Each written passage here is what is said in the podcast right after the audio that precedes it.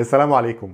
بالمختصر المفيد كده كلنا عارفين إن ال soft skills أو المهارات الناعمة حاجة مفيدة مش بس للشغل بتاعنا ولكن كمان لحياتنا كلها. كان في فيديو قبل كده بنشرح فيه يعني إيه أصلا فكرة ال soft skills وإزاي نتعلمها وبعد كده أخدنا كام فيديو على شوية soft skills معينة. والفيديو ده إن شاء الله هنتكلم على أكتر 10 soft skills أكتر 10 مهارات المفروض تكون موجودة عندك علشان تضمن لك كده نجاح في شغلك وفي حياتك. أول مهارة هي ال communication skills أو مهارات التواصل. قدرتك على التواصل مع أي حد باختلاف شخصياتنا وأعمارنا وخلفياتنا وثقافتنا وكل الكلام ده قدرتنا على التواصل دي دي أهم مهارة ناعمة ممكن تتعلمها في حياتك كلها. ال communication skills أو مهارات التواصل هي أصل المهارات كلها.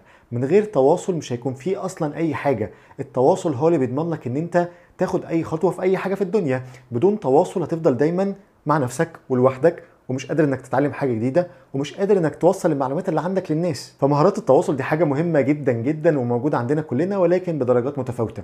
ولو عايزين نشتغل أكتر على مهارات التواصل بتاعتنا هنشتغل على حاجتين أساسيتين. أول حاجة حاجة اسمها ال verbal communication skills أو الاتصال عن طريق الكلام وتاني حاجة حاجة اسمها ال non-verbal communication skills أو الاتصال عن طريق الإشارات أو أي حاجة تانية أنت ممكن تعملها غير الكلام. يعني فكرة ال body language بتاعتي وإن أنا بحرك جسمي وأنا بتكلم وبقول لك إن أنا مثلا قابلت حد طويل قوي أو قابلت حد قصير. قوي. كل الكلام ده هو non-verbal communication skills أو مهارات تواصل ولكن بدون استخدام الكلام. خلي بالك برضو لو أنت ما عندكش communication skills صعب جدا تترقى في أي مكان. يعني ممكن تبقى أنت دلوقتي موظف معين في مكان ما ولكن أنت ما عندكش مهارات تواصل كويسة مع الناس فبالتالي ده يكون العائق الكبير اللي واقف قدامك عشان ما يخليكش تترقى. وده ليه؟ لأن القائد الحقيقي المدير الحقيقي لازم يكون عنده communication skills لازم يكون عنده مهارات تواصل جيدة جدا عشان يقدر يتواصل مع الناس اللي فوق في الشركة ويتواصل مع الناس اللي بيشتغلوا تحتيه أو الناس اللي هو ال team بتاعه ويتواصل مع كل ال subordinates اللي في الشركة أو كل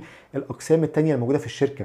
فبالتالي أي قائد لازم يكون عنده مهارات تواصل جيدة. ودي أول حاجة الناس بتقيسها في أي ترقية لما حد بيكون مثلا عايز يترقى على title مدير فكركم برضو إن كان في فيديو كبير مخصوص بيتكلم على لغة الجسد وإزاي إحنا بنستخدم الجسد بتاعنا عشان ننقل كلام وإزاي تقدر تقرأ لغة الجسد بتاعت الناس اللي قدامنا هسيبه لكم في ال i اللي فوق هنا. تاني مهارة هي مهارة ال self motivation أو التحفيز الذاتي. دي حاجة كده كلنا بنكتبها في ال CV بتاعنا. تخش كده أي شركة وبتقدم فيها فبيبقى عندك ال CV بتاعك أو السيرة الذاتية بتاعتك وبتكتب فيها كده إن أنت self motivated أنت بتحفز نفسك بنفسك. ولكن بعد فترة في الشغل بتاعك لما يزيد عليك الضغط كده تلاقي نفسك كده مش قادر إنك تشتغل وتلاقي نفسك بتقول لأ أنا عايز حد يحفزني.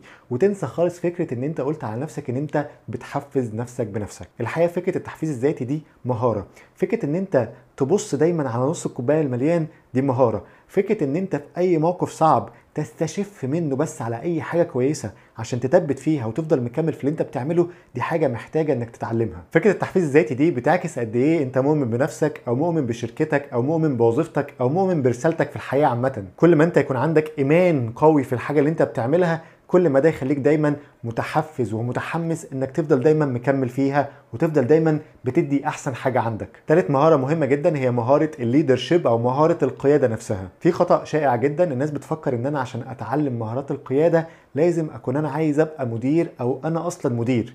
ولكن ده خطأ تماما لأن فكرة القيادة بتخليك في الأساس تقود نفسك أنت. مش شرط إن أنت تكون مدير علشان يكون عندك ال leadership skills أو مهارات القيادة دي. أنت مدير على نفسك في الأول وبعد كده أنت مدير على حاجات كتيرة جدا في حياتك أنت مش واخد بالك منها. أنت في بعض الأوقات ممكن تكون مدير مثلا على أصحابك أو ممكن تكون مدير في البيت بتاعك في وقت معين. ممكن تكون مدير مثلا على ابنك وهكذا. ففكرة ال leadership هي هتنفعك في كل نواحي حياتك. ال leadership مش معناها إن أنا هدي أوامر للناس أو إزاي هأمر الناس إن هم يعملوا لي حاجة معينة. لا ال leadership أو القيادة معناها إزاي أنا هحمس الناس إزاي أنا هحفزهم إزاي أخليهم يتحمسوا أكتر وإزاي أخليهم كده يحبوا الحاجة اللي بيعملوها أكتر.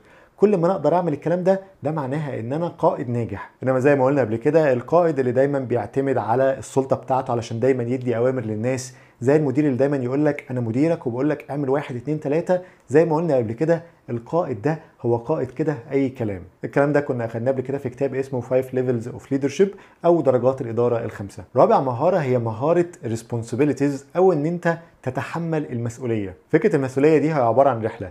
انت من اول ما قبلت تكون مسؤول عن حاجة معينة لغاية ما الحاجة دي طلعت نتيجة معينة انت مسؤول عن كل الخطوات دي. لو حاجة بقى طلعت غلط في النص أو النتيجة ما كانتش النتيجة المرجوة ما بتلومش بقى الظروف والبلد والناس والكلام ده كله.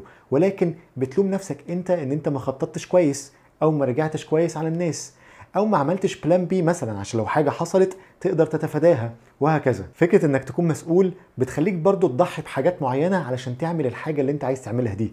أنت عندك هدف معين عايز توصل له وبالتالي أنت ممكن تضحي بحاجات تانية في الطريق عشان توصل للهدف ده. خامس مهارة هي ال teamwork أو العمل الجماعي. العمل الجماعي هي قدرة الفرد إن هو يقدر يشتغل وسط مجموعة معينة بهدف واحد بيجمعهم كلهم علشان في الآخر يوصلوا لنتيجة معينة. الشخص اللي عنده مهارات العمل الجماعي ده بيكون شخص قادر إن هو يشتغل مع أي حد وبيكون حد قادر إن هو يساعد أصحابه أو يساعد الناس اللي موجودين معاه في نفس المجتمع ده إن هم يعملوا الشغل بتاعهم ودايما بيفكرهم بالهدف الواحد اللي هم بيشتغلوا علشانه. سادس مهارة فكرة ال problem solving أو حل المشكلات. دي مهارة بتتطلب حاجات كتيرة لازم تكون موجودة عندك زي مثلا فكرة الخبرة.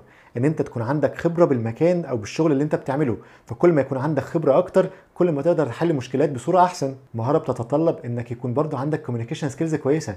إنك تقدر تتواصل مع كل الناس اللي موجودين في المكان بتاعك ده عشان تقدر في الآخر تطلع بحل كويس. مهارة بتتطلب إن أنت يكون عندك analytical skills أو قدرات تحليلية عشان تقدر تاخد أي موقف كده وتحوله لأرقام أو تحوله لحقائق والحقائق دي تبتدي تتعامل على أساسها.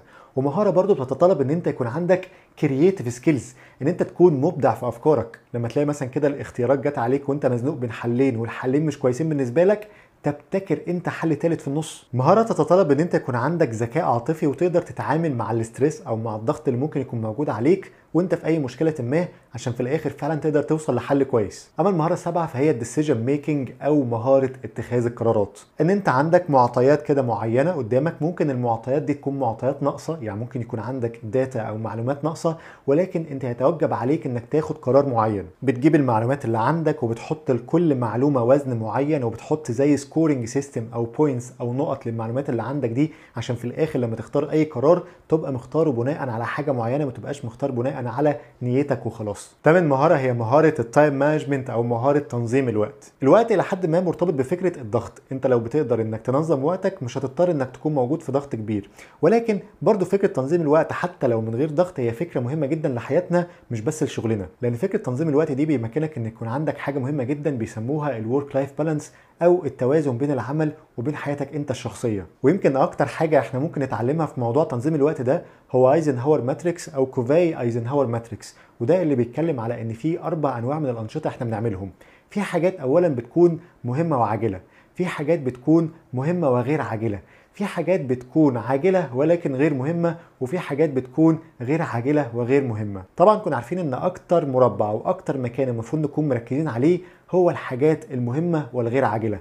كل ما تركز على المربع ده أكتر كل ما ده معناها إن أنت تقدر تظبط الوقت بتاعك ويكون لمصلحتك أكتر. لو عايزين تعرفوا أكتر عن الموضوع ده بص على الفيديو اللي موجود في ال link ده. تاسع مهارة لازم تكون موجودة عندك هي مهارة ال flexibility أو مهارة المرونة. فكرة المرونة معناها بمنتهى الاختصار إزاي أنت بتتقبل التغييرات اللي موجودة في حياتك. التغيير هو الحاجة الوحيدة الثابتة اللي في الحياة.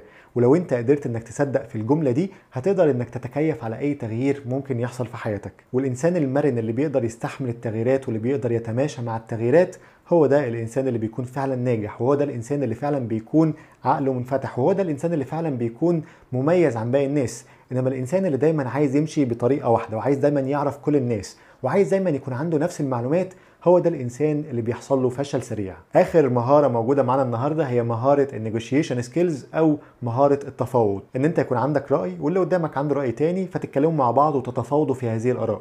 أو إن أنت عايز مصلحة معينة واللي قدامك عايز مصلحة تانية فأنتوا الاثنين بتتفاوضوا مع بعض ونشوف كفة مين اللي هتغلب. لو أنا عندي مهارات تفاوض عالية وبعتبر نفسي كده مفاوض كويس جدا هطلع من أي قعده فيها مثلا صفقة مثلا معينة أنا عارف إن أنا كسبان وكمان محسس اللي قدامي إن هو كسبان. ولكن المفاوض الغير بارع هو اللي بيبقى عايز يخسر اللي قدامه ويكسب هو.